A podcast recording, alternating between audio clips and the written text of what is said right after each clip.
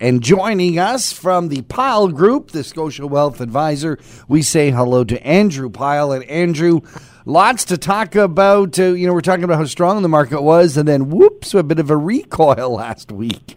Oh, absolutely, John and Mel. Talk about windy days. I mean, we had a Federal Reserve meeting last Wednesday, and for most people, it was expected to be a fairly boring meeting. Not a lot new out of the Fed. I mean, we're juggling data points now. Is the economy strengthening? Are we getting out of the pandemic? What's inflation doing? And what happened instead was that we got snippets out of that Fed meeting that there was concern about inflation at the Fed, and that more Federal Reserve officials now expect rates to start climbing next year and 2022, which really put markets on their heels. I mean, the Dow Jones, the U.S. Dow Jones index lost 3.4% just in the week, and a lot of stocks, whether we're talking about transport stocks, whether we're talking about commodity stocks, all were hammered in a week where, again, the markets were really not prepared for that. Could this kind of recoil prompt interest rates to go up even sooner? No, I think if anything, we're starting to see markets stabilize this morning. In fact, markets are up a little bit. We are going to hear testimonies by Jay Powell, who's the chairman of the Fed, in Congress.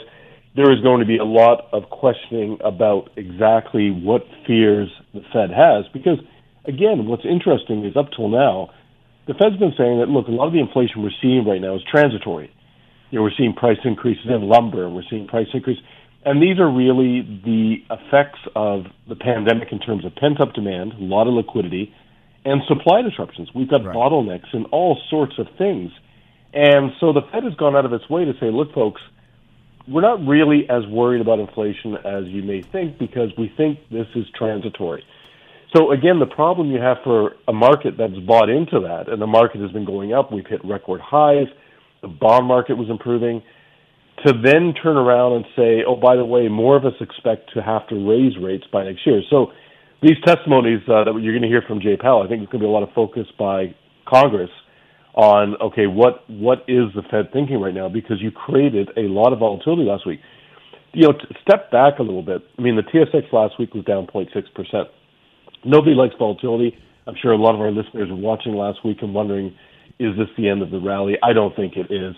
And you do get these speed bumps from now and then where markets have gone up a lot and you pull back a bit. I tend to think that's all we really saw last week, but there is going to be a big focus on what the central bank is thinking. A lot of people still looking at it very intently, and I know that you're going to be following it. You have a great website and newsletter and webinars people can tune into. Yeah, exactly. So we did a little bit of this on Friday in the newsletter. We are going to have a conference call this Wednesday night at 7 o'clock, and I'm sure we'll get a lot of questions about exactly what is going on in the markets, what is the state of the markets going this summer. So people can go to our website, John, at pilegroup.ca, and they can find information on all of those.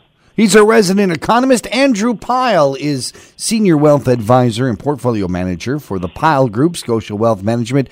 Andrew, thanks for joining us here and Talk to the Town. Thank you, guys. Have a great week.